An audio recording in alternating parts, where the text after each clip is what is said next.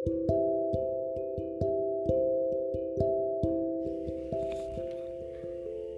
engkau makam, wahai engkau makam, akankah keindahan kekasihku ini menjadi bayang-bayang?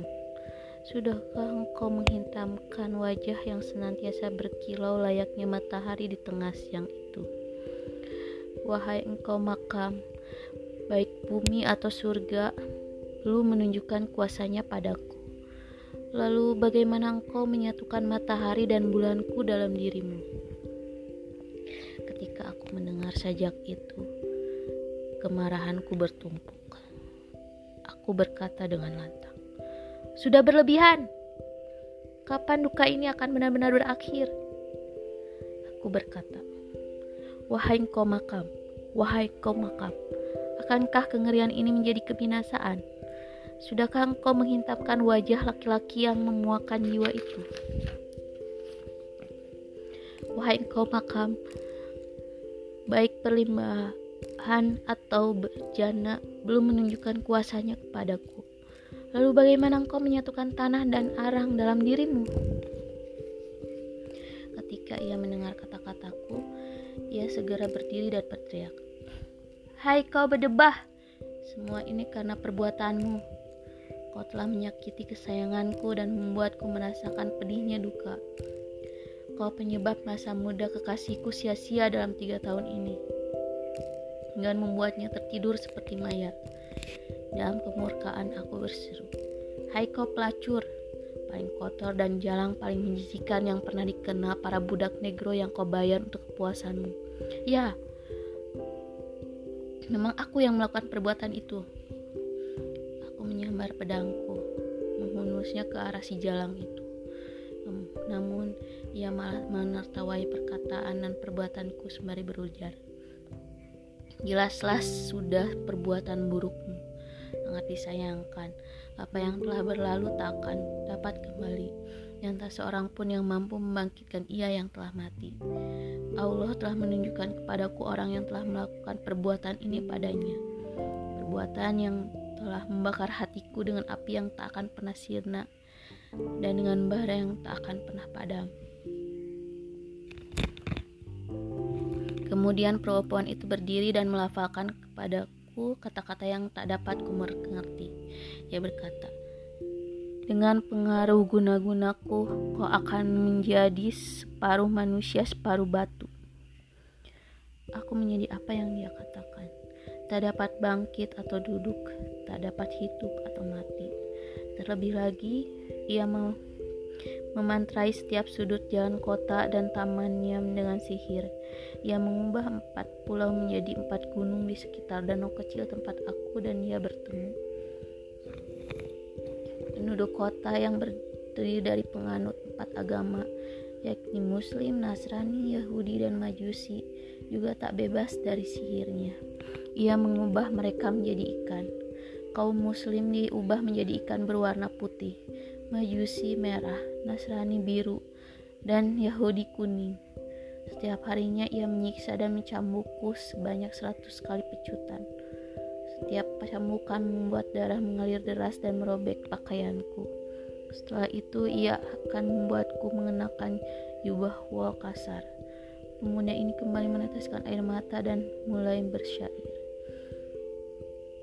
Dengan kesabaran, wahai Tuhanku, aku menanggung beban dan takdirku.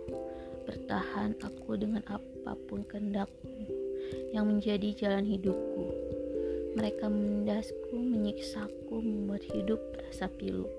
Hanya peruntungan atas kebahagiaan surgawi yang dapat menembus deritaku. Ya, serba sulit hidupku karena kutukan dan kebencian musuh pada diri ini. Tapi Mustafa dan Murtaza akan membukakan bagiku pintu surgamu.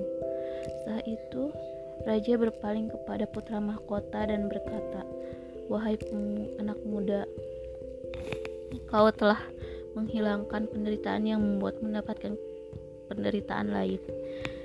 Tetapi sekarang, wahai kawanku, di mana perempuan itu dan di mana letak bangunan makam tempat berbaringnya budak yang sekarat itu? Budak itu terbaring di bawah sebuah kubah di sana. kata pemuda itu. Dan perempuan itu duduk di dalam kamar yang menghadap pintu di sebelah sana. Setiap matahari terbit, ia akan datang. Pertama, ia melucuti pakaianku, kemudian mencambukku seratus kali dengan cambukan yang terbuat dari kulit. Aku hanya bisa menangis dan menjerit. Rasanya anggota tubuhku tidak punya kekuatan untuk menghentikan perlakuannya terhadapku. Setelah selesai menyiksaku, ia akan mengunjungi budak itu, membawanya anggur dan daging rebus. Dan besok di awal pagi dia akan ke sini. Demi Allah, wahai anak muda, aku pasti akan melakukan perbuatan baik untukmu yang tidak akan dihalangi oleh semesta, dan tindakan berani yang akan membuatku tetap dikenang sebagai dikenang bahkan sesudah matiku. Kemudian sang raja duduk di sebelah putra mahkota dan bicara sampai malam datang. Namun, ketika subuh datang, ia bangkit dan menanggalkan pakaian luarnya yang memperlihatkan pedangnya. Raja segera menuju tempat pembaringan budak itu. Ia waspada pada lilin dan lampu yang menyala, serta wangi dupa dan salep. Ia menelusuri jalan itu hingga sampai pada si budak, dan ketika membunuhnya dengan sekali tebasan. Setelah itu, ia memikul tubuh si budak dan membuangnya di sebuah sumur di dalam istana. Segera setelah itu, ia kembali dan mengenakan pakaian si budak dan akhirnya berbaring di dalam pusara dengan pedang yang tergeletak di sisinya. Sejam kemudian, penyihir terkutuk itu datang dan pertama-tama mendatangi suaminya. Ia melucuti pakaian sang suami, mengambil cambuk dan menyiksanya dengan kejam hingga sang suami berkata, "Ah, sudah cukup. Kasihanilah aku, wahai sepupuku." Namun perempuan itu menjawab, Apakah engkau mengasihaniku dan menghindarkan kematian dari belahan jiwaku yang amat kucintai? Kemudian ia mengambil jubah yang kasar bahannya dan membuat kulit berdarah. Ia melemparkan jubah itu begitu saja pada tubuh telanjang suaminya yang bersimbah darah. Setelah itu ia menemui si budak dan membawa segelas anggur dan semangkuk kaldu daging di tangannya. Ia memasuki kubah pusara sembari menangis dan mengeluh. Cukup sudah, wahai Tuhan, Tuanku, katakanlah sesuatu padaku, wahai milikku, bicaralah padaku. Ia lantas membaca bait puisi ini.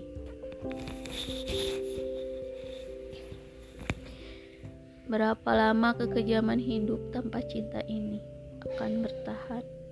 Tidak cukupkah air mata yang tercurah di hadapanmu? Engkau telah dengan sengaja memperpanjang perpisahan kita. Dan jika engkau senang menjadi musuhku, sungguh berhasil perbuatanmu. Kemudian ia menatap lagi dan berkata, Wahai tuanku, bicaralah padaku, katakan sesuatu. Sang raja kemudian merendahkan suaranya dan menekuk lidahnya untuk meniru gaya bicara si budak kulit hitam. Ia berkata, "Cukup, cukup. Tiada yang agung dan tiada yang kuasa kecuali Allah yang maha mulia, yang maha besar.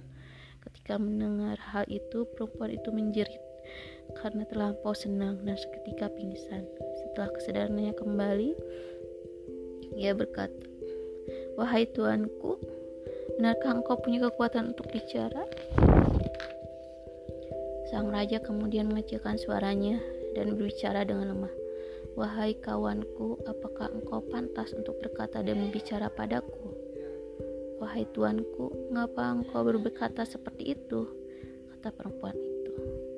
Kemudian sang raja membalas, karena selama hari-hari penyiksaan pada suamimu, ia terus-menerus memohon pertolongan surga, hingga aku kesulitan tidur dari pagi hingga malam. Ia tak henti berdoa dan menyumpah mengutuk kita berdua aku dan kamu. Itulah yang membuatku gelisah dan sangat terganggu. Jika saja tak ada drama ini, sudah sejak lama aku pulih. Karena itu, aku menahan diri untuk bicara padamu. Dengan keperbianmu, aku akan membebaskannya dari mantraku. Bebaskanlah ia dan mari beristirahat, saut sang raja. Perempuan itu berseru, siap laksanakan baginda.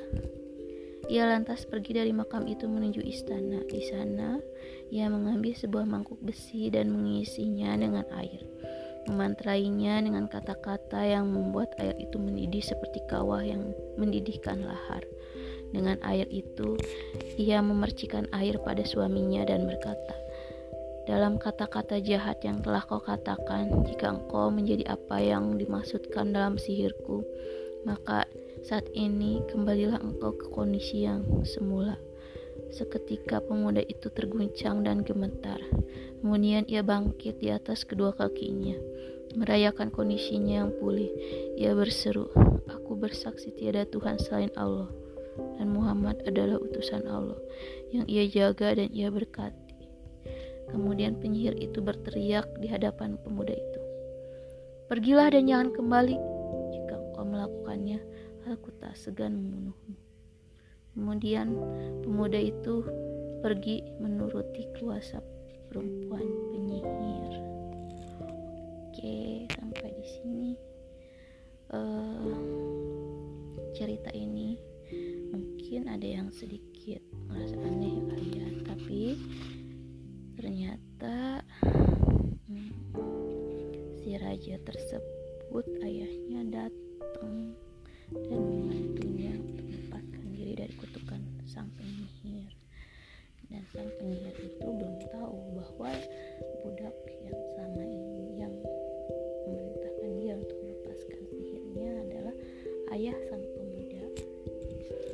kasih besok atau